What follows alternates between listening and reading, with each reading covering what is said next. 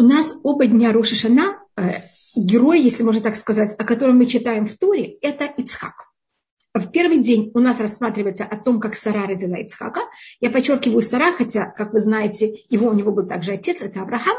Но вы сможете просмотреть, это будет чтение первого дня Рошана, там говорится, Пашем покада цара Каширамар, и Всевышний сделал Саре, как он сказал. И там говорится три раза имя Сары, и только потом говорится имя Авраама. В какой-то мере, как вы понимаете, Ицхак, он намного более сын Сары, чем Авраам. Чем Авраама. Сара у нас рассматривается как понятие суда, Авраам, он понятие милости. Первый день, она считается очень тяжелый день суда, называется Дина Кашья. Второй день Роша Шана считается Дина Гафья. Легкий, более в какой-то мере суд легче. И так как первый день он более сложный, мы читаем там вот первая героиня это Сара, которая, как мы рассмотрели, она понятие суда. Также рождается Ицхак, который понятие суда. И там Сара говорит Аврааму, как вы знаете, изгнать Ишмаэля. Значит, это понятие того, что есть добро, есть зло, и все, что неправильное, мы не даем ему места в мире вообще. Во второй день, это то, что мы будем сейчас рассматривать, это Акидат Ицхак. Э, и мы просмотрим, и потом дойдем до того, что, о чем происходит. Но, как я только подчеркиваю, в оба дня у нас герой это Ицхак, который у нас символизирует суд. И это в какой-то мере день, оба эти дня, они символизируются больше всего Ицхаком. И 22 глава книги Барышит, я рассматриваю первый посыл. И было после этих вещей или этих слов. Велуким Исайт Авраам, и Всевышний испытал Авраама. Вайомар лав Авраам, вайомар И сказал Всевышний Авраам, и Авраам ответил ему, я готов. А вопрос, конечно, первый, это после чего это было, потому что начинается Ваяхад Варимаэля. Есть, конечно, в этом очень много комментариев. Это может быть за счет того, что по преданию в этот момент как раз Ишмаэль, который был изгнан из дома Авраама, он возвратился в дом Авраама уже исправленный. И а тогда Ишмаэль говорил Ицхаку, Ицхак, ты такой считаешь себя таким праведным, а ты знаешь, что я в 13 лет был согласен сделать обрезание. И тогда Ицхак сказал, а я был согласен вообще отдать всю свою жизнь во имя Всевышнего. И да, Всевышний, кого-то ты сказал, так это, ты должен это взять как-то и проявить. Если не что-то связано с тем, что до этого рассматривается, что Авраам сделал союз с Авимелехом и отдал ему семь овечек. И то, что Авраам в какой-то мере дал Авимелех, это царь Палестины, Авраам представитель еврейского народа. И понятно, что царь Палестины не делает союз с личностью, он делает союз с представителем нации. И то, что он в какой-то мере Авраам согласился с ним делать союз, а Израиля, который Всевышний ему дал как в подарок, это в какой-то мере была немножко такая не совсем, я не знаю, как это назвать, но со стороны Авраама, что он не выдержал натиск Авимелеха, это была немножко проблематичная вещь, и тогда э, есть следующая вещь для того, чтобы восстановить духовный уровень Авраама, и это вот это испытание, которое мы встретим. И есть, конечно, и другие комментарии, которые, я, э, которые тоже в какой-то мере рассматриваются примерно как первый комментарий, который я говорила про э, Ицхака. Первый раз в Торе мы тут встречаем вот этот глагол «неса» взять, и я его перевела, может быть, не очень точно, но как он обычно переводится, испытание. А, у нас рассматривается два, две возможности, как рассматривать этот корень. А, можно его рассмотреть как нун самахей, и это тогда будет испытание. А есть кто рассматривает этот корень как нун самых-самых. И тогда корень этого слова это э, нун самых-самых, это понятие флага. У нас есть такое слово нес. Может быть, это флаг. Вы знаете, что в Израиле есть город Нестиона. Это что-то значит чудо Циона. Нестиона значит, несите, это говорится цитата из книги Ирмияу, с Нестиона, несите флаг к Циону. И на, на базе того, как я объясняю это слово, мы рассматриваем, что такое испытание. И вопрос, во имя кого и для кого испытание. Вопрос испытания, оно в какой-то мере для того, чтобы Всевышний проявил и показал в мире свою справедливость и показал, насколько есть праведные люди в мире, и объяснить всему миру, почему Всевышний так особо относится к еврейскому народу, потому что нас прадедушка взял и выдержал такое неописуемое сложное испытание, и поэтому к нам есть особое отношение. Или испытание, оно во имя человека. Если я рассматриваю, что это испытание, может быть, я дам, даже дам притчу, устное предание дает три притчи, а испытание я туда две притчи. Одно это рассматривает, что есть тот, кто берет и делает сосуды из глины. А, вы знаете, что мы все сотворены из глины. И на иврите тот, кто делает сосуды из глины, глины называется юце. а Всевышний называется тоже Юцер, Создатель. И мы все э, сосуды из глины. И когда есть сосуды э, в древние времена, это были, то, что в наше время одноразовая посуда, в те времена была э, сосуды из глины. И когда кто-то хочет, хозяин этих сосудов хочет это продать, он на них бьет, показать, что они сильные, что они такие, в какой-то мере, хорошие, что они не сломаются сразу. На базе этого комментария, значит, для чего бьет хозяин этих сосуд по сосудам, это ничем не помогает сосудам. Это чтобы всем показать, какие у него хорошие сосуды. Значит, этим Всевышний кого-то показывает в мире, посмотрите, до какого неописуемого духовного уровня люди могут дойти. Другой комментарий рассматривает, что, э, что такое испытание, или, может быть, даже это уже не испытание, это называется, то, что я говорю, нес, это флаг, если кто-то берет и продает лен. Если вы хотите, чтобы у вас был очень хороший лен, особенно в Египте был очень драгоценный лен, тем больше вы берете и бьете лен, он становится тоньше.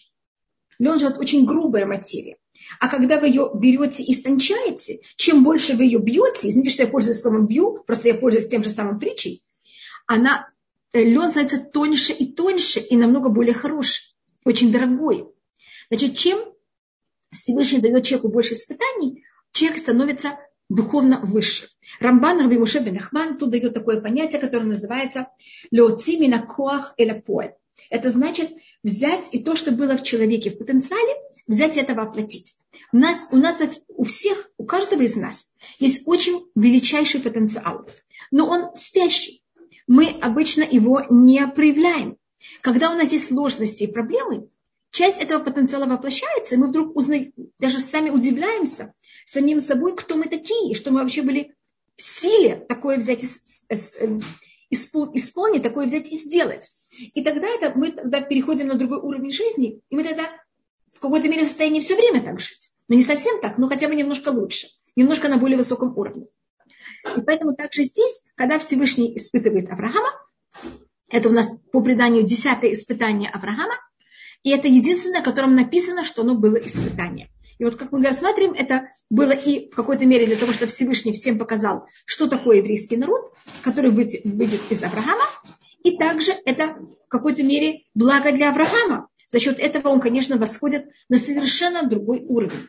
И у нас говорится в псалмах, в 11 псалме, Ашем Цадик Ивхан. Всевышний праведника испытывает. А если человек не в состоянии выдержать испытание, Всевышний, конечно, ему такого не сделает.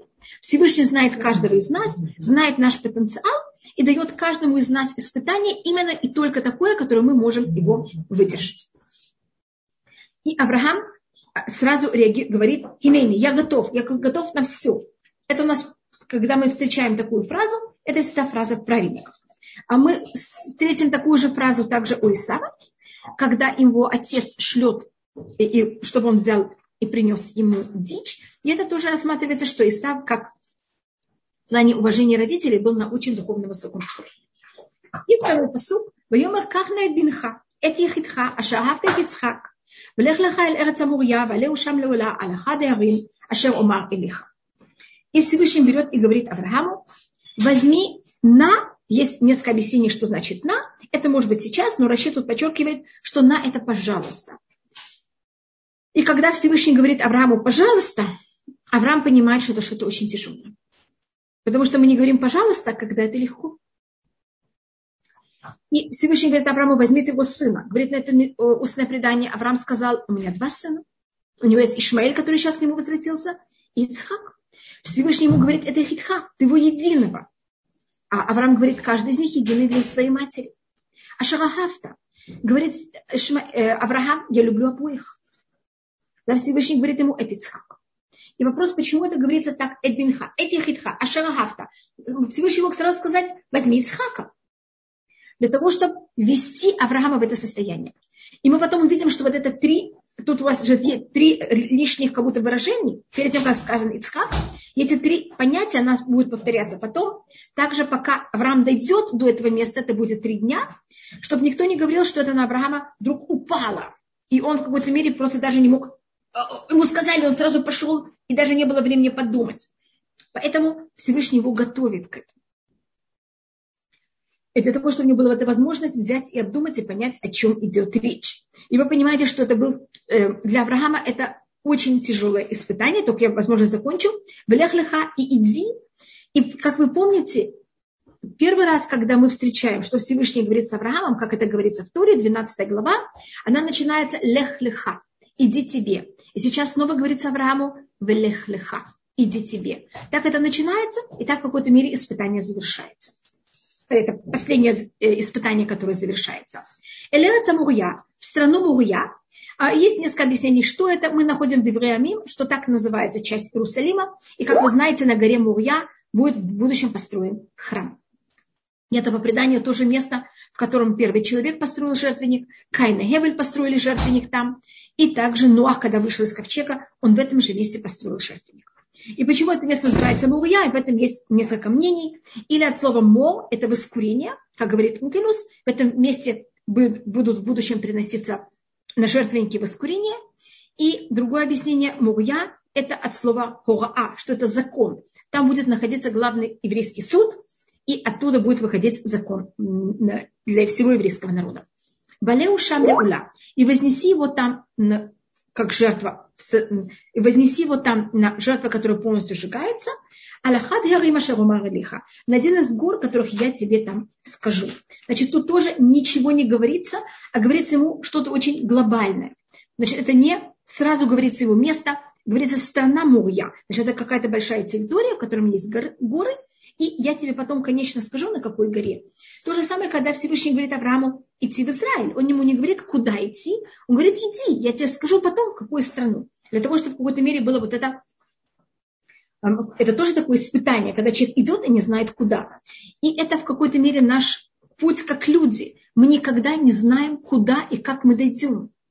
Мы знаем, куда мы начинаем путь, а кем мы станем, как мы дойдем, мы никогда не знаем. И тут Всевышний говорит Аврааму принести его в жертву. Это, конечно, очень тяжелое и неописуемо сложное испытание Авраама. Авраам, он был величайший философ своего поколения.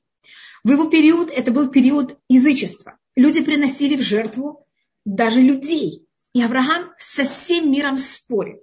Он первый, кто открывает, можно сказать, этику монотеизма в мире. Он всем объясняет, что есть понятие монотеизма. Он объясняет доброту Всевышнего, его желание только на благо человечества.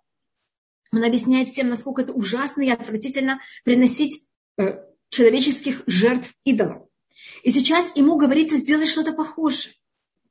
Для Авраама это в какой-то мере перечеркнуть полностью все, что он в мир все время нес. И это, конечно, для Авраама неописуемо сложное испытание. Кроме того, что для него это испытание взять и принести в жертву своего сына, для него это также испытание относительно всего мира, который он в какой-то мере, а, то, что он нес и рассказывал всему миру до этого момента. А, тут тоже рассматривается, это рассматривает Мурен Вухим, а, Мемонит Мурен Вухим, о абсолютном понятии прочества, что когда человек получает прочество, он абсолютно понимает, что Всевышний от него хочет. Хотя Всевышний тут, конечно, так как это испытание, Всевышнему не сказал принести его в жертву. Всевышнему сказал принести его, поднять его как жертву воскурения. А, и тут Всевышний хотел, чтобы Авраам понял то, что Всевышний хочет, чтобы он понял, чтобы для Авраама это было испытание. И у Авраама не было сомнений, что это то, что ему Всевышний имеет в виду, чтобы он понял. Если у Авраама было какое-то сомнение, он бы уточнил. Это же по-другому было бы, был бы ужасный поступок и невозвратимый. А со стороны Всевышнего, Всевышнему именно только сказал вознеси. И что делает Авраам? А, Авраам, его символика – это милость, и у нас милость символизирует первую половину дня. И особенно утро. Это когда э, свет берет и побеждает тьму. И мы обычно находим Авраама утром. Не всегда, но почти всегда мы его находим рано утром. И также здесь Авраам мог, это же такая тяжелейшая вещь. Авраам мог отодвинуть это. Обычно, когда мы что-то не хотим, и нам очень тяжело, мы это отодвигаем. Авраам делает точно наоборот. Ваяшкем Авраама Боке. И встал Авраам рано утром. Ваяхавошет Хамуро. И он взял и завязал своего ослика. Это, конечно, можно рассмотреть, что он взял своего ослика. Это также был физический ослик. Но это также символика. Вы знаете, что в Туру каждое место можно рассматривать на уровне пшат, драш, ремез и сод. Можно рассмотреть на простом уровне и на э, место, уровень, который мы учим от него закон, и уровень, на котором это э, намек, это как аллегория. И когда мы говорим о ослике, говорится не просто ослик, говорится его ослик. У Авраама у него есть своя, свой, э, на иврите хамор – это материальность. У Авраама есть своя материальность. Его материальность вопит, она не хочет это делать. И Авраам берет его и связывает. Поэтому подчеркивается, что Авраам взял и связал своего ослика. Потому что на иврите хамор – это тот же самый корень, как слово хомриют, что это материальность. И говорит устное предание, что Авраам, у него было много рабов. Мы тут видим, что он пошел еще с двумя э, отрогами, которые его сопровождают. Он их мог взять и попросить, взять и сделать эту вещь. Но тут показывается, что он так жаждует, хотя для него это очень тяжелая вещь, исполнить желание Всевышнего, что он это делает сам. А так как он понимает, что он сейчас идет делать какую-то неописуемую особую вещь, и он хочет, чтобы все было сделано именно им. Вайкаха Чнейна Рабито, и он берет с собой два своего отрога, по преданию это будет Ишмаэль и Элиезер. Вет Ицхак Бно, Ицхака своего сына. Вайвака Цеула, и он берет и э, берет и делит на части, колет, и он колет деревья для жертвы вознесения. Ваяку ваеля халамаком ашер амарлу луким. И он встал и пошел к тому месту, которое ему сказал Всевышний. Почему подчеркивается, что он колет деревья, колет дрова? И зачем это надо? Авраам считает, Авраам мог взять, стать, пойти своим сыном. Когда он туда подошел, ой, там нет деревьев. Нет деревьев, я не могу его вознести в жертву, я не могу его сжечь. И если мы что-то не хотим, вы знаете, мы так себя ведем. Мы приходим, говорю, а вы знаете, было невозможно. Авраам хочет показать, что он полностью согласен. И поэтому он даже берет заранее и колет эти деревья. Хотя вы понимаете, насколько это для Авраама ужасно. Он же может прийти туда, и там не будет деревьев. И говорит устное предание, потому что воевакация уля, потому что он взял и заранее их раз, взял и раз, э, колол эти деревья. Когда говорится, что евреи перешли море, говорится, что море расступилось, и говорится тот же самый корень. Воеваку гамайм. Говорит устное предание, потому что Авраам взял и рас, э, колол эти деревья, поэтому также море потом расступается, раскалывается перед еврейским народом. И он встал и пошел к месту, которое ему сказал Всевышний.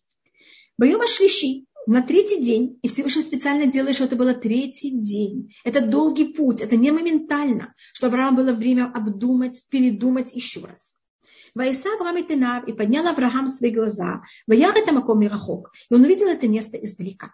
И говорит тут устное предание, тут описывается, что происходило в это время, как, какое, насколько это было тяжелое испытание, э, как плохое желание мешало. И, скажем, одну из вещей, которая рассказывается, это, что Авраам с Ицхаком идут, и там вдруг есть какой-то ручей, и он становится очень глубокий. И они идут, и вода их захлестывает до, просто до дыхания. И Авраам, потому что какое-то есть препятствие. Когда есть препятствие, что мы можем сказать Всевышний? Мы не могли. И Авраам все равно продолжает идти. И, и я рассматривала это, когда это комментируется, что это значит, снова на уровне Э, аллегории, вода в иудаизме это всегда милость. И милость Авраама его захлестывает. Она ему не дает идти, она ему не дает взять и принести сына в жертву. И он это тоже пере, перебаривает и продолжает идти. Хасиды тут очень любят говорить такую вещь, значит, может быть, до хасидов. На простом уровне рассматривается, откуда Авраам знал, что там это место, которое выбрал Всевышний. Говорится, что на этом месте было облако. И у нас есть предание, что Авраам взял и спросил всех, значит, он идет же еще с тремя людьми. Он спросил двух отроков, что вы видите там издалека? Он говорит, ничего. Он спрашивает Исхака, что ты видишь? Он говорит, ой, я там вижу облако. Вы помните, что в Туре каждый раз, когда Всевышний говорится Муше, сходит облако. И что такое облако? Всевышний, он находится в любом месте мира. А есть место, где-то в какой-то мере ощущается более сгущенно. Сгущенно, так можно сказать на русском, как будто сгусток воздуха.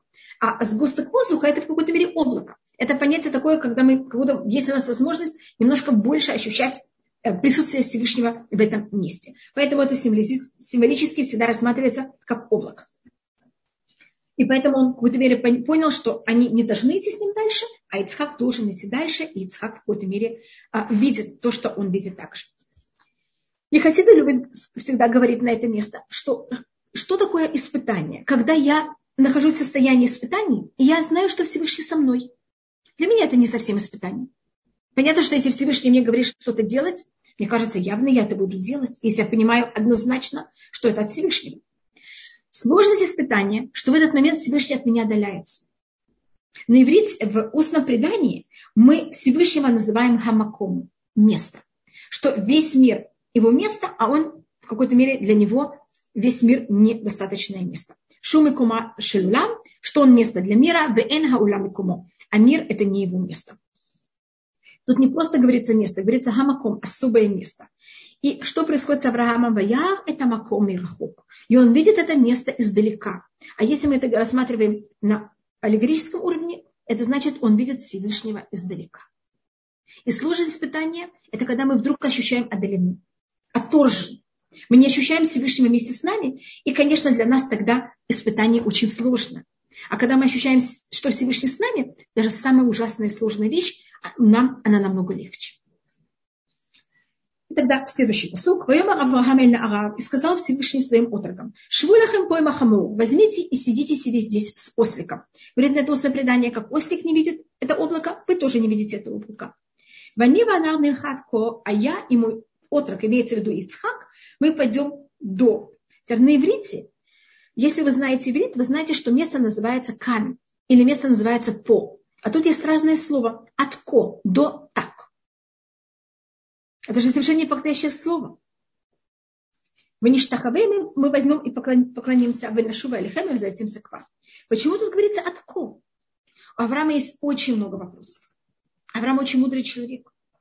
Всевышний ему сказал в пророчестве в 15 главе книги, Шму, э, книги Барышит, 14 э, главе, извините, в конце 14 главы книги Барышит, Всевышний сказал Аврааму, он его взял, вознес над звездами и сказал ему «Ко и езарах». Твое потомство будет как звезды небес. И Всевышний ему говорит, что это потомство будет от Ицхака. А сейчас Всевышний ему говорит принести сына в жертву. А сын еще не женился.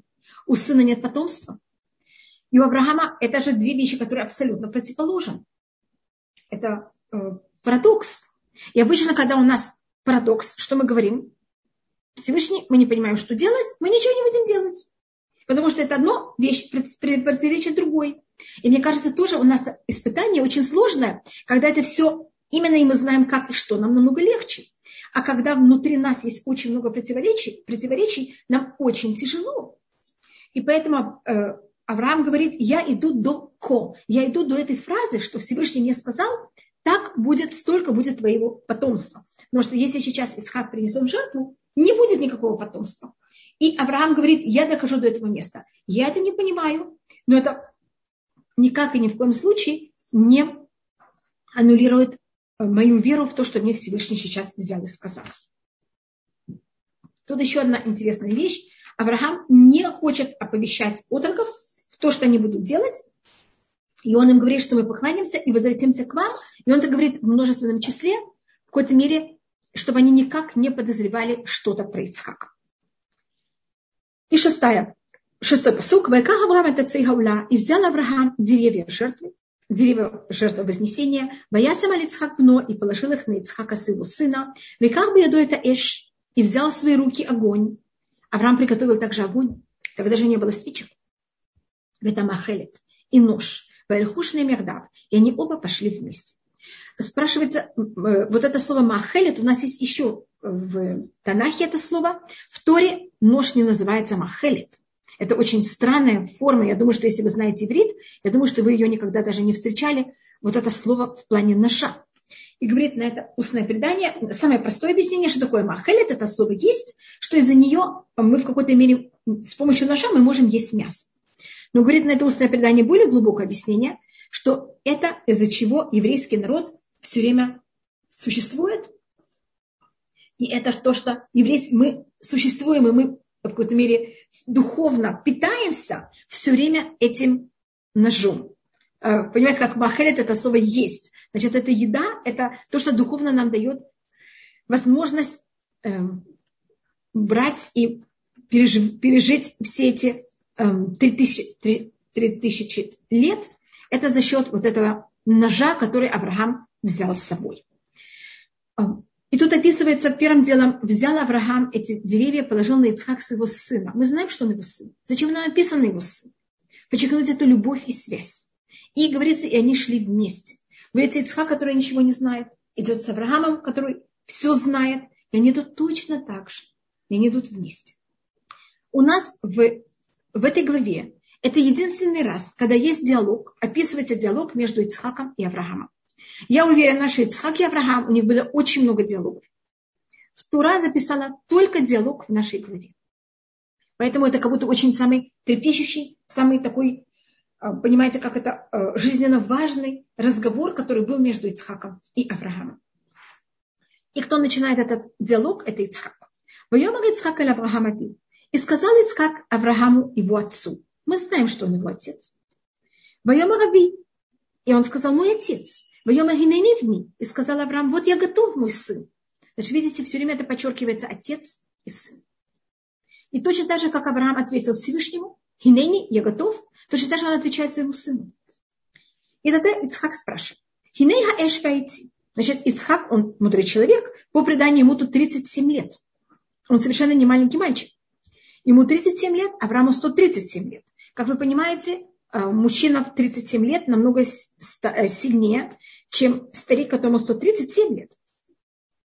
И говорит на это Ицхак, эш, вот я вижу огонь, вайцин и деревья, ваеасалюла. Значит, я понимаю из того, что ты все, это все взял, что мы идем принести жертву, как Авраам и Ицхак часто приносили жертву. И тогда спрашивает Ицхак, где же э, эта овечка для жертвы? Э, с это маленькое животное для, э, для жертвовознесения. Почему он понимает, что эта жертва должна быть полностью сожжена? Потому что тут говорится, что есть огонь, есть деревья. А понятно, что если мы бы принесли только маленькую часть жертвы, мы бы не приносили так много деревьев. Там были много деревьев для того, чтобы всю жертву была сожжена. Авраам, и сказал тогда Авраам, Элюким и Хасе. И сказал Авраам, Всевышний возьмет и покажет этого э, маленького млекопитающего Леуля на жертву вознесения Бни, мой сын. Ваэльхушный Мердав, и они пошли вместе. И как тут написано «мой сын», это может быть просто он говорит, отвечая, говорит «мой сын», но Ицхак по преданию понял, что он говорит, что это животное будет он, что эта жертва будет он. Лабни, кто будет этой жертвой вознесения, будешь ты. И снова говорится «вальхуш негемехтав». Они пошли оба вместе. Сейчас Ицхак знает, что решил Авраам. Он понимает, на что, из-за чего, на куда они идут. И они точно так же, как они до этого шли вместе, они точно так же сейчас идут вместе. А, и тут у нас рассматривается, у нас есть понятие, э, как это называется, э, испытание, которое у нас есть. У Авраама у нас есть два сорта, если можно сказать, очень глобальные испытания. У нас есть испытание соблюдать то, что нам говорит Всевышний. Это то, что называется испытание брать, исполнять 613 законов, которые написаны в Туре. И это непростое испытание. Но у нас есть намного более тяжелое испытание. Это взять и исполнять все, что нам говорит мудрецы. Как вы замечаете, обычно, когда люди начинают отходить от веры, первое, что они начинают ставить под вопросом, это устное предание. Кто нам сказал, что мудрецы правы? И тут у нас есть два человека, которые испытывают два испытания. Авраам, с ним говорил прямо Всевышний. Для него это слова Всевышнего, это как для нас слова Торы, которые мы знаем что явно, что нам дал Всевышний. Для Ицхака ему это не сказал Всевышний. Это Всевышний сказал Аврааму, и Авраам пересказал это Ицхаку. Ицхак тут выдерживает испытание слушать мудрецов. Для него это то, что ему сказал Авраам, для него это не то, что ему сказал Всевышний. И это совершенно непростое испытание, чем-то даже испытание Ицхака, я уже не говорю о том, что он должен быть принесен в жертву, но также, что для Авраама это понятно, ему сказал Всевышний. Для Ицхака это в какой-то мере много сложнее, потому что ему сказал Авраам, что так ему сказал Всевышний. Воевой Ламакова Шамарну Элуким, и они пришли в то место, которое ему сказал Всевышний. Воевал Шам Авраам это Мизбеах, и построил там Авраам жертвенник. Вайрох это Ицим, и он взял и приготовил там и положил там в порядок деревья. Ваякодит Ицхак Бно, и он взял и связал Ицхака своего сына. И он положил его на жертвенник поверх деревьев. Как видите, тут снова подчеркнуто, это Ицхак бну, Ицхака его сына. Вы понимаете, насколько это ужасно для Авраама. Говорит на это устное предание, что кто плакал больше всего, это был Ицхак. И Ицхак плачет, что сейчас его отец станет эм, отец, у которого потерял сын. Ицхаку не так больно о себе, как ему больно о том, что будет сейчас Авраам. И он знает, что в какой-то мере его родители достаточно в пожилом возрасте. И говорит устное предание, что то, что попросил, и кто попросил, чтобы быть связан, это был Ицхак. Ицхак сказал Всевышнему, Ицхак сказал Аврааму, Авра, э, папа, я человек, когда я увижу ночь, нож, я могу вздрогнуть, и тогда это может быть все-таки в какой-то мере я буду как некошерная э, жертва, поэтому, пожалуйста, возьми связ, и чтобы ты меня взял и связал. А, а то, понимаете, что мужчина 37 лет, его никто не может связать, его не может связать старик, которому 137 лет. Да, вы, э, тот мне кто-то говорит, что невозможно это читать без слез, конечно.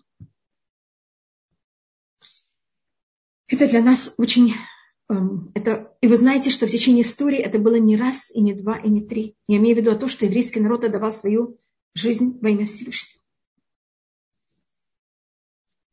И тут это заканчивается в какой-то мере благополучно, а вы знаете, сколько раз в нашей истории это не закончилось благополучно. И то, что дало всему еврейскому народу выдержать все эти испытания, считается это вот то, что сейчас делает Авраам и Ицхак. Авраам, он символика милости. Ицхак символика суда. Мы даже не говорили про Ицхака, про его имя, что он символизирует. Ицхак – это в какой-то мере устное предание говорит, что это два слова. Яца хок – вышел закон. Ицхак. Ицхак у него все по правилам, все как надо. Он суд, он абсолютный суд. Авраам – это милость. Поэтому мы это читаем второй день Роша Шана. В первый день Роша Шана Ицхак рождается. Там есть Ицхак и Авраам, Ицхак и Сара, и, конечно, Авраам, но Авраам там как третья личность. Тут у нас, конечно, Авраам первая личность, и Авраам, как вы знаете, это символика милости. А Ицхак – это символика суда. И то, что делает Авраам, он, то, что конечно происходит, это он берет и связывает Ицхак. Если милость связывает суд, что в мире есть за счет этого больше? Как вы понимаете, больше милости. Значит, то, что сделал Авраам, это взял и связал внутри Ицхака его суд. И этим он внутри Ицхака создал больше милости. Потому что кто это делает, это делает Авраам, что он нас символизирует милость. И этим в какой-то мере немножко меняет суть Ицхака. Этим он меняет состояние всего мира, что в мире было э, больше царствовало милости в мире, чем суд. Если бы не было когда-то Ицхак, мы бы жили в мире очень непростом. Мы были в мире, в мире очень однозначном. В мире намного более, понимаете, как это, в котором все должно быть именно только так и ни в коем случае никак не по-другому. Вайшлах Авраам яду и послал Авраам свою руку. Посмотрите, насколько это подчеркивается каждый сейчас, э, каждый жест. Вайках это махелет. И он берет сейчас ночь, нож, лишь ход эт бно зарезать его сына. Не говорится просто лишь ход, подчеркивается его сын. И тогда Вайкраила Малаха Шемина Шемаем. И позвал его ангел Всевышнего. До этого, если вы заметили, имя Всевышнего все время было Элюким. Имя Всевышнего было имя суда. Сейчас, когда ангел берет и обращается к Аврааму, мы сейчас первый раз встречаем ангела милости. Вы знаете, что четырехбуквенное имя Всевышнего, которое написано, и мы никогда его не произносим, это имя милости. А Ируким – это имя суда. Минашамай – с небес. Говорит об этом устное предание. Почему с небес? Потому что сейчас место, где находятся Авраам и Ицхак, они настолько святы и настолько вознесены, что даже ангел в это место не может наступить.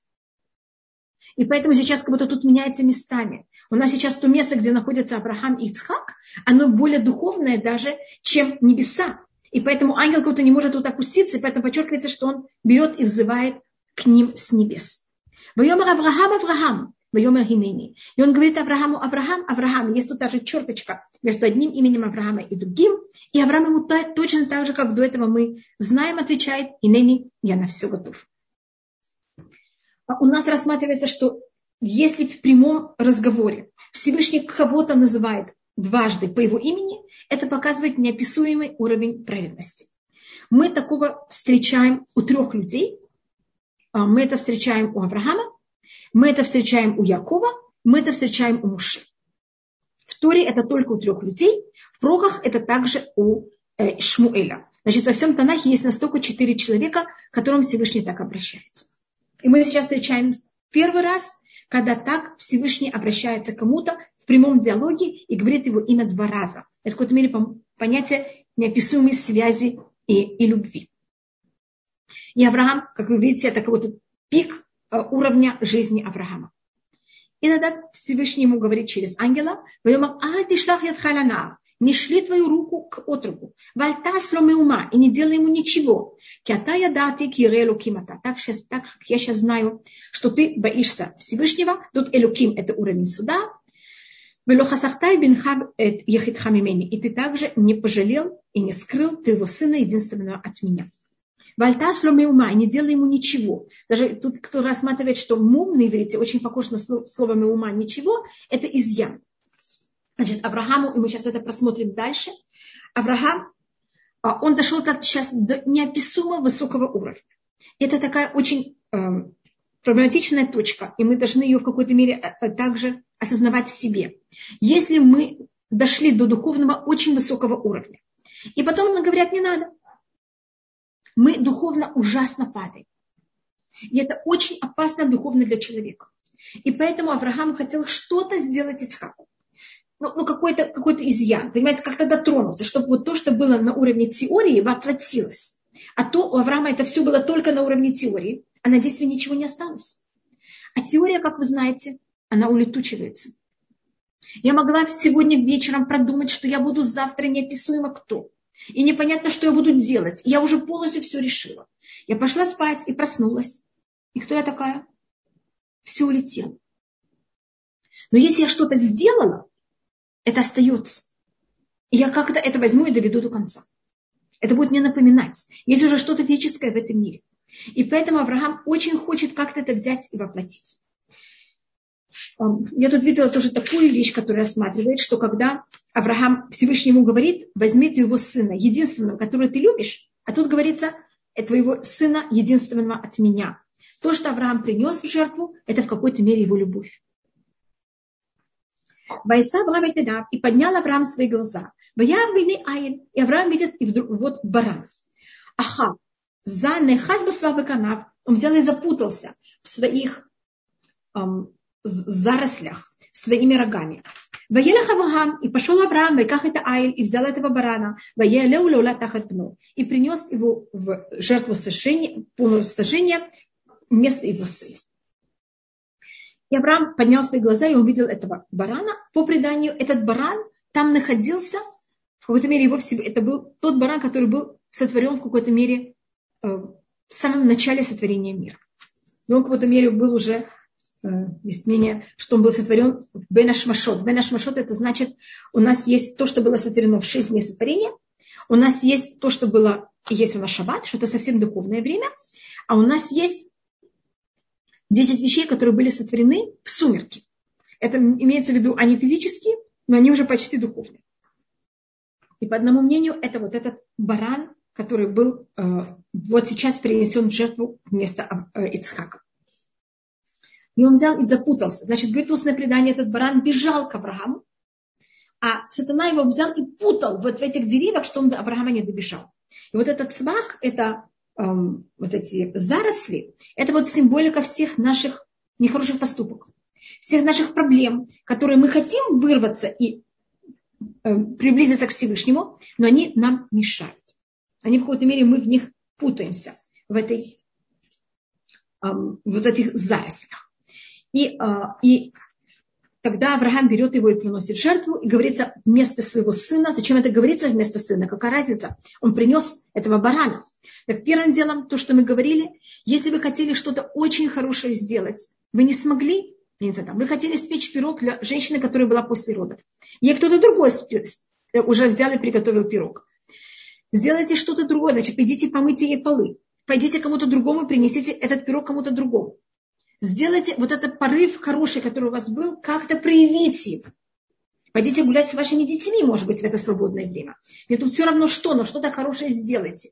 А когда у меня был очень хороший порыв, и потом не нужно было, я какая-то так падаю, и это мой хороший порыв, наоборот, у нас считается, что у меня тут были великие духовные силы, добра, которые во мне начали э, проявляться. И сейчас, если я с ними ничего правильного не сделаю, эти силы могут пойти в зло. Они это очень опасно. Мы это встречаем несколько раз в истории. И поэтому то, что делает сейчас Авраам, он берет и приносит этого барана. он как-то это, вот это все, что он продумал, он как-то в это воплощает. Он не уходит, говорит, о, Всевышний, не надо, большое спасибо, до свидания, я ушел. Он как-то хочет это что-то оставить, какой-то знак от всего этого. Поэтому тут подчеркивается, что он взял и принес этого барана в жертву.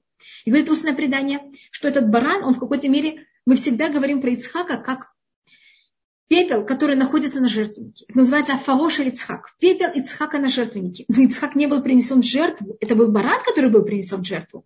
Но так как Авраам это воплотил, это все его желания в этого барана, то, что он хотел делать Ицхаку, говорит устное предание, все, что он делал, говорил, как будто мой сын, как будто мой сын. Для того, чтобы вот все его желания, они в какой-то мере воплотились, они в коем случае никак не испарились.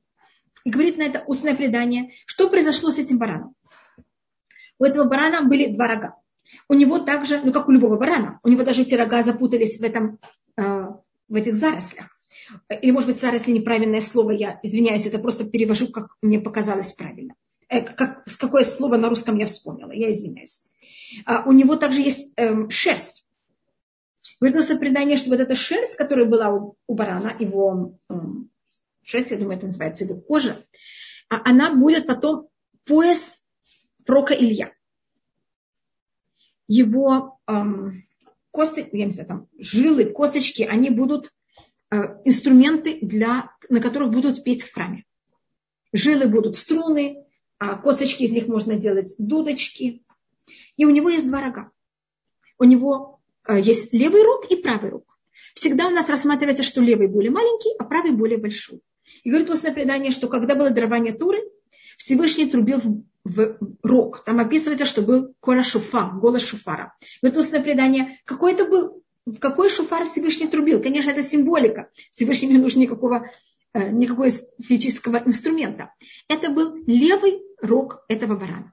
Значит, то, что мы имели это заслугу, что мы получили Тору на горе Синай, это было за счет жертвоприношения вот этого неописуемого тяжелого испытания Авраама и Ицхака. А у нас есть также правый рог а правый рог он больше. И это мы как раз будем об этом читать в молитве Рошашана. Там мы будем просить Всевышнего. Тка бешофар гадоли хаутейну. Возьми и затруби великий твой шофар для того, чтобы нас освободить. И собери всех нас в Израиле. Если говорится, что есть великий рог, понятно, что есть и маленький рог. Поэтому маленький это был левый рог э, этого барана, который труби, Всевышний трубил им в момент дарования Туры. И мне кажется, что мы уже живем этот период, когда Всевышний начал трубить в этот правый рог эм, этого барана, и мы начинаем как-то, не завися один от другого, постепенно начать брать и собираться в Израиль. Видите, как этот рог барана, он влияет на нас до сегодняшнего дня. Вайкра Авраам Шемакомаху Ашем Ире. И тогда Авраам берет и называет это место Всевышний, чтобы это увидел. Ашер Ямера Йом Ашем Ире. Чтобы говорилось всегда, в этом, на этой горе Всевышний будет виден. Значит, вот это место, место, где было принесен жертвоприношение, или было задумано возможность жертвоприношения Ицхака, это будет место, в котором будет всегда э, место, где будет Всевышний проявляться более, чем в любом другом месте. Как вы знаете, до наших дней это же место, в котором будет в будущем построен храм. И также сейчас место, в котором мы имеем самую большую связь с Всевышним, это место храма. И также все наши молитвы, они, мы их направляем в это место. И говорит на это еще одна такая маленькая вещь. У нас э, рассматривается, что у нас город, в котором это происходит, называется Ушаляй. И говорит устное предание, что оно было названо в честь двух людей.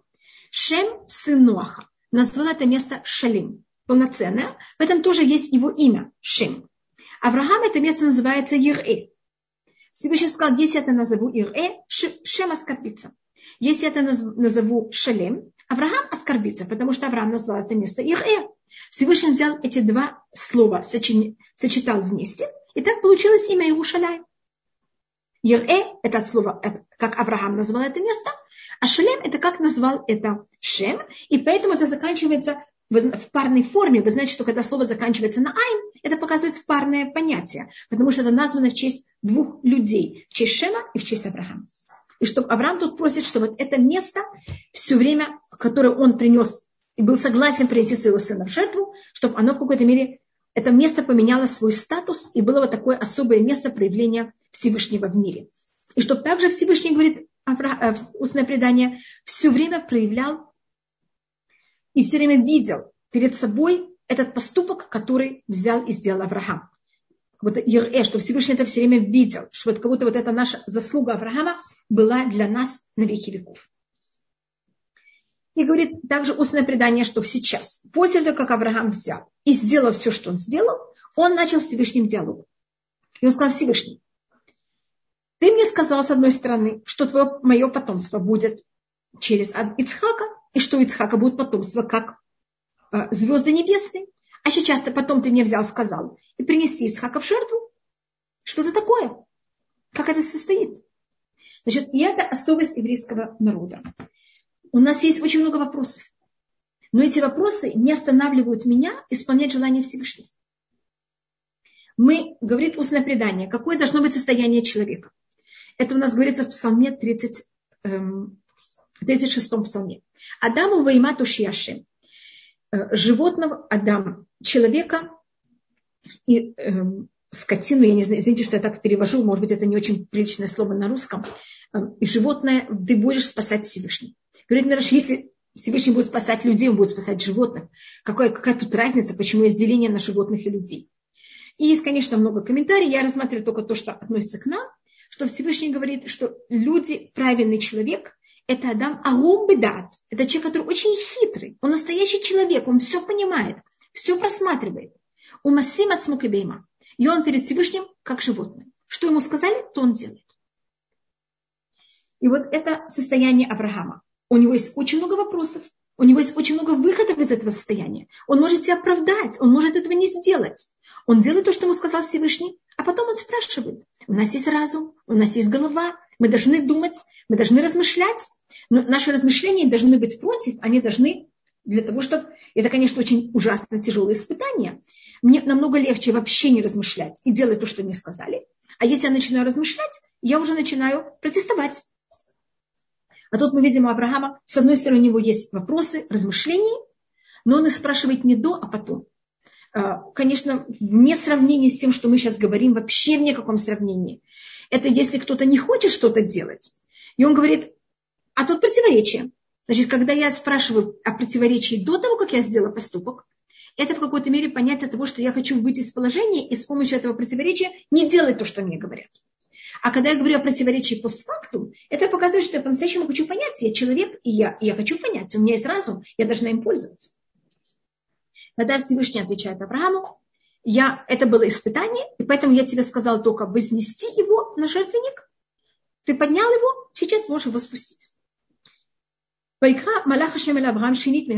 И позвал ангел Всевышнего Авраама второй раз с небес. И видите, как тут подчеркивается с небес, так как, как мы говорим, это место, оно слишком святое для ангела. И тут, конечно, также Малах Хашем, ангел Всевышнего, понятие э, милости. Авраам тут называется первый раз – Ирея Луким, тот, кто боится Всевышнего, имя суда.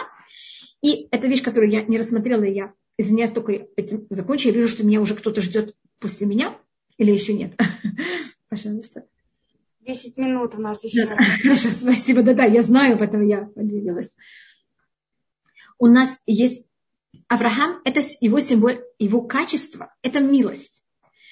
А, для него делать вещи, которые связаны с милостью, это естественно, это просто его характер. Поэтому то, что должно быть у него испытание, это именно на уровне суда. Чтобы эта милость была правильная, в правильных рамках и в правильных гранях. Поэтому все испытания Авраама, если вы заметите, они испытания на то, что можно назвать жестокость, то, что можно назвать суд. И в этом испытании Авраам доходит до полного и абсолютного эм, изун, эм, равновесия между милостью и суда, и он называется Ирелюким, тот, кто боится Всевышнего. Хотя его качество это, наоборот, тот, кто любит Всевышнего. И у него это любовь и страх, они в какой-то мере доходят до полного баланса. И каждый из нас, это наша работа.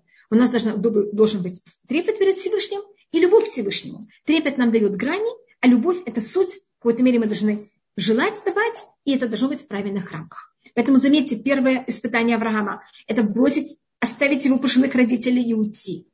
Потом ему было сказано взять и выгнать своего сына и жену, что это для Авраама ужасное испытание. А сейчас принести своего сына в жертву. Как вы видите, все испытания Авраама, они будут на э, жестокость, то, что я называю. И тогда э, берет, э, он клясться с собой, говорит Всевышний. Кияна шарасит это дабаразе, потому что ты взял и сделал этот поступок. Велоха сахтай бин хайти хидеха, и ты не взял и не пожалел ты его единственного сына. Кивареха вараха, я буду брать и тебя благословить. Тут говорится два раза благословения, как говорит устное предание, одна для отца, одна для сына. Варбе арбе эдзараха, я возьму и размножу твое потомство, это тоже говорится дважды сына и отца. Кевухвея шамай, и вы будете, и потомка, потомство твое будет как звезды небесной. Звезды небесные, они нам показывают путь, они, их невозможно до них э, достичь. Значит, еврейский народ, он будет недостигаемый, никто не может в какой-то мере ему ничего сделать неправильного. И также это то, что еврейский народ должен быть, он должен быть путеводитель для всех народов. Он должен показывать путь всему миру, как правильно себя вести. Кахоля шарасватаям. И вы будете как песок у берега моря. Вейраш дарахай шар ульбав. И твое потомство будет брать и побеждать ворота твоих врагов. Его врагов. И что значит песок на берегу моря? Это тоже символика чего-то, что очень много. И море, и суша, они все время находятся в битве. Море хочет взять и победить сушу, хочет залить сушу. И каждый раз, когда волна доходит до берега, ей приходится поклониться, она превращается в дребезги и исчезает. И это то, что будет с еврейским народом. Будут, с одной стороны, есть периоды, когда мы, как звезды на небесах, которые мы только всем показываем, как себя вести, как себя вести и нас вообще мы не достигаем никак и никем. А есть случаи, когда мы в другом состоянии. Мы превращаемся в песок у берега моря. Нас очень много, но мы песок. И есть волны. Это все народы, которые постепенно, каждый раз какой-то другой народ хочет нас взять и захватить. Как говорит устное предание, первая волна говорит, я возьму и залью песок. И она поднимается волна, доходит до песка, поклоняется, но вы знаете, как волна в какой-то мере, это как она заканчивается, превращается в дребезги и исчезает. Следующая волна, это ее совершенно не останавливает. Она говорит, та волна была недостаточно высокая, умная, мудрая. У меня это получится. И у нее точно так же ничего не получается. И мы, конечно, пережили уже очень много волн, которые пробовали, понимаете, как это в течение всех поколений, победить наш песок, но точно так же, как вода не может взять и залить песок, точно так же еврейский народ вечный, и мы, даже если вода в какой-то мере бывает заливает песок, она потом отходит на свое место назад, и песок высушивается. Песок и вода, как вы знаете, они не объединяются. Это не, не как глина. Вода потом сама уходит от песка, и песок остается сам по себе. И будут благословиться твоим потомством все народы земли. Эки ваша шамата за счет того, что ты слышал мой голос. Тут есть такой маленький, и тут еще минуту я посмотрю также на вопросы. Есть вот такой маленький намек. Экив это значит за счет, но точное слово на иврите экив это также пята. И когда вы знаете, когда было испытание первого человека, было потом проклятие змеи, и то, что говорится о змеи, что она будет нас брать и кусать в пяту. Пятая – это наша самая э, уязвимая точка. И, как вы знаете, змея, она кусает обычно в нижнюю часть человека. Это то, что она достигает. И поэтому вот плохое начало, оно задирается с нами. То, что для нас пято. Это имеется в виду то, что нам не так важно. И она сначала нам берет и забирает то, что нам не так важно, а потом идет э, выше и выше. И так каждый раз пята становится выше и выше. Понимаешь, что я называю пята. И поэтому тут говорится, что Авраам этого не дал. И это имя также будет сына Ицхака, который и после этого, через несколько лет, как раз заканчивается наша э, отрывок, который мы читаем в Рошашана, рождением Рывка. за счет этого Ицхак женится, и у него родится сын Яков, который его имя Пятр. Он же держался за пяту. И это сила еврейского народа. Мы не занимаемся, конечно, мы должны делать, исполнять все законы. И важные законы, конечно. Но мы занимаемся мелочами. Мы никакую мелочь не забываем. Потому что именно плохое начало, оно задирается с пятой, с этими маленькими вещами. И тут есть еще одна такая маленькая вещь, и это вот это мы. Если вы возьмете, у нас отсюда есть тоже предание, есть из другого места также это рассматривается, тут говорится, что э, за счет того, что Авраам слушал мой голос, это говорится эки. У нас, э, если возьмете гематрию слова эки, айн это 70, Куф – это 100, бет – это 2. Значит, 172. Мы еще не знаем этого, но потом, если мы просмотрим, мы увидим, что Авраам жил 175 лет. И отсюда делается вывод, что он слушал Всевышнего 172 года. Значит, Авраам взял и раскрыл власть Всевышнего в мире и понял о том, что Всевышний властит в мире, когда ему было три года. Из трех лет он соблюдает закон, прислушивается к голосу Всевышнего или старается на своем уровне соблюдать то, что говорит Всевышний. Ваяшев Авраам эль Нарав, и возвратился Авраам к своим отрогам. Ваякуму ваэльху яхдав эль. И они взяли вместе и пошли в Бершива. Ваешев Авраам и Бершава, и Авраам осел в Бершива.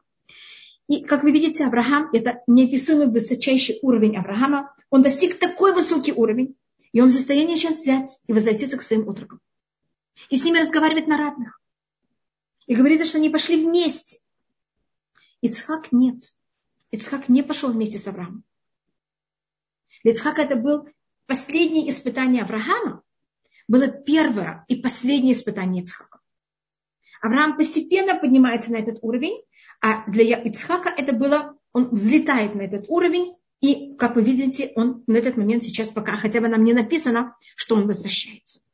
А я, девочки, должна была рассматривать дальше, потому что у нас э, также мы э, читаем в эм, Рошашана, а также еще три, э, и даже еще пять посуков.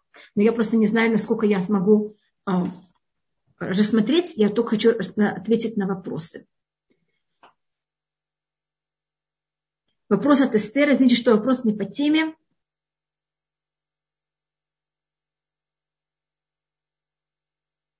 Я только не знаю, что такое селф-мониторинга. Это Я... постоянный самоконтроль. Это, мне кажется, хорошая черта. Зависит насколько. Понимаете, как это? Мне тоже казалось, что это хорошая черта, поэтому я не совсем могла понять, почему об этом э, спрашивают. Если это вам мешает, тогда это проблема. В момент, когда это вам не мешает, а наоборот вас, э, вам помогает, тогда это великолепно. Мы считаем, что любое качество может быть самым хорошим, и любое качество может быть противоположным. Зависит, что, э, насколько, понимаете, как вы с ним живете и что с вами происходит за счет этого. Это испытание Авраама, оно очень длинное, это десятое испытание. Мы вошли сразу в это десятое испытание. И как и как вы знаете, когда Авраам возвратится домой, Сара не будет жива. И это тоже продолжение испытания. Как Авраам на это среагирует? Он потерял жену. Он остался сыном, но потерял жену за счет этого, с которой он прожил так много лет. Какая его будет реакция? Он хочет ее похоронить на территории, которую ему обещал Всевышний а он для этого должен будет делать неописуемый тяжелый диалог с местным населением, пока они будут ему согласны отдать эту территорию, продать эту территорию за очень большую сумму. И это возьмет очень длинный диалог. И это все продолжение этого испытания. И у нас есть предание, что Авраам сказал Всевышний, я не сдвинусь с этого места, пока ты это мне не, а, в какой-то не скажешь, это будет последнее мое испытание. Я его еле-еле выдержу. И если я, ты мне дашь еще одно испытание, и я его не выдержу, так все, вся моя работа пойдет на смарку, это же будет так ужасно. И поэтому Авраам сказал, я согласен, чтобы это испытание было достаточно длинное, но чтобы оно было последнее. А то Авраам очень боится, что, понимаете, его все достижения могут в какой-то мере быть потеряны. И, и тогда то, что мы встречаем после этого, это что написано у нас здесь о рождении Ривка. И, а, значит, тут есть уже у Ицхака в какой-то мере она, он еще об этом, сейчас у нас есть предание, что сейчас Аврааму и Ицхаку э, сказано, что уже родилась та девочка, которая будет продолжение потомства Авраама. И у нас в, во второй день Рошашана, если в первый это была Сара, которую мы встретили, и она была там очень доминантна, мы не можем закончить второй день Рошашана без рождения Ривки. Шанатува, ктива хатиматува, и что Всевышний нам помог во всем, и чтобы у нас был хороший год, и Всевышний нам всегда помнил этот неописуемый поступок Авраама и Ицхака, и чтобы мы уже слышали трубение этого правого рога шуфара, чтобы он был совсем близок и э, однозначен для всего еврейского народа. Я прошу прощения у всех, если я что-то сделала неправильно. Э, и также, чтобы снова, что у нас говорится тихлешана векюлотея, что закончился год с его проклятием. Метахель Шана Убихутеяш. Начался год со всеми его благословениями. Шана Тува, Вактива, Хатима Тува всем. До свидания. Шана Тува. Шана Тува. Спасибо большое за прекрасный урок. Рабанит Хава. Что мы сделаем на следующий урок? Еще разберем автору на Йом-Кипур или что-то у вас для нас есть? Я то, что думала обычно. Я не знаю, хотите, что мы рассмотрели Ведуй? Просто мне да. кажется, что очень важная вещь Йом-Кипур – это Ведуй. Хотя, конечно, можно было рассмотреть каждую молитву, можно было рассмотреть также книгу Юна. У нас есть очень много что рассмотреть. Всем вам большое-большое спасибо, все, кто мне пишут, я всех вас вижу. Большое-большое всем спасибо.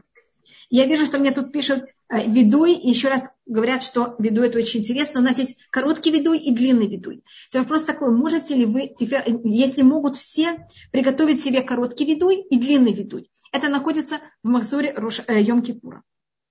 Это находится 10 раз в Махзуре Йом-Кипура, и поэтому я думала это выбрать, потому что это уже, понимаете, повторяется 10 раз. Это какая-то самая центральная вещь Йом-Кипура. Спасибо всем и всем Тивава Хатима Тува. И всем большое-большое спасибо.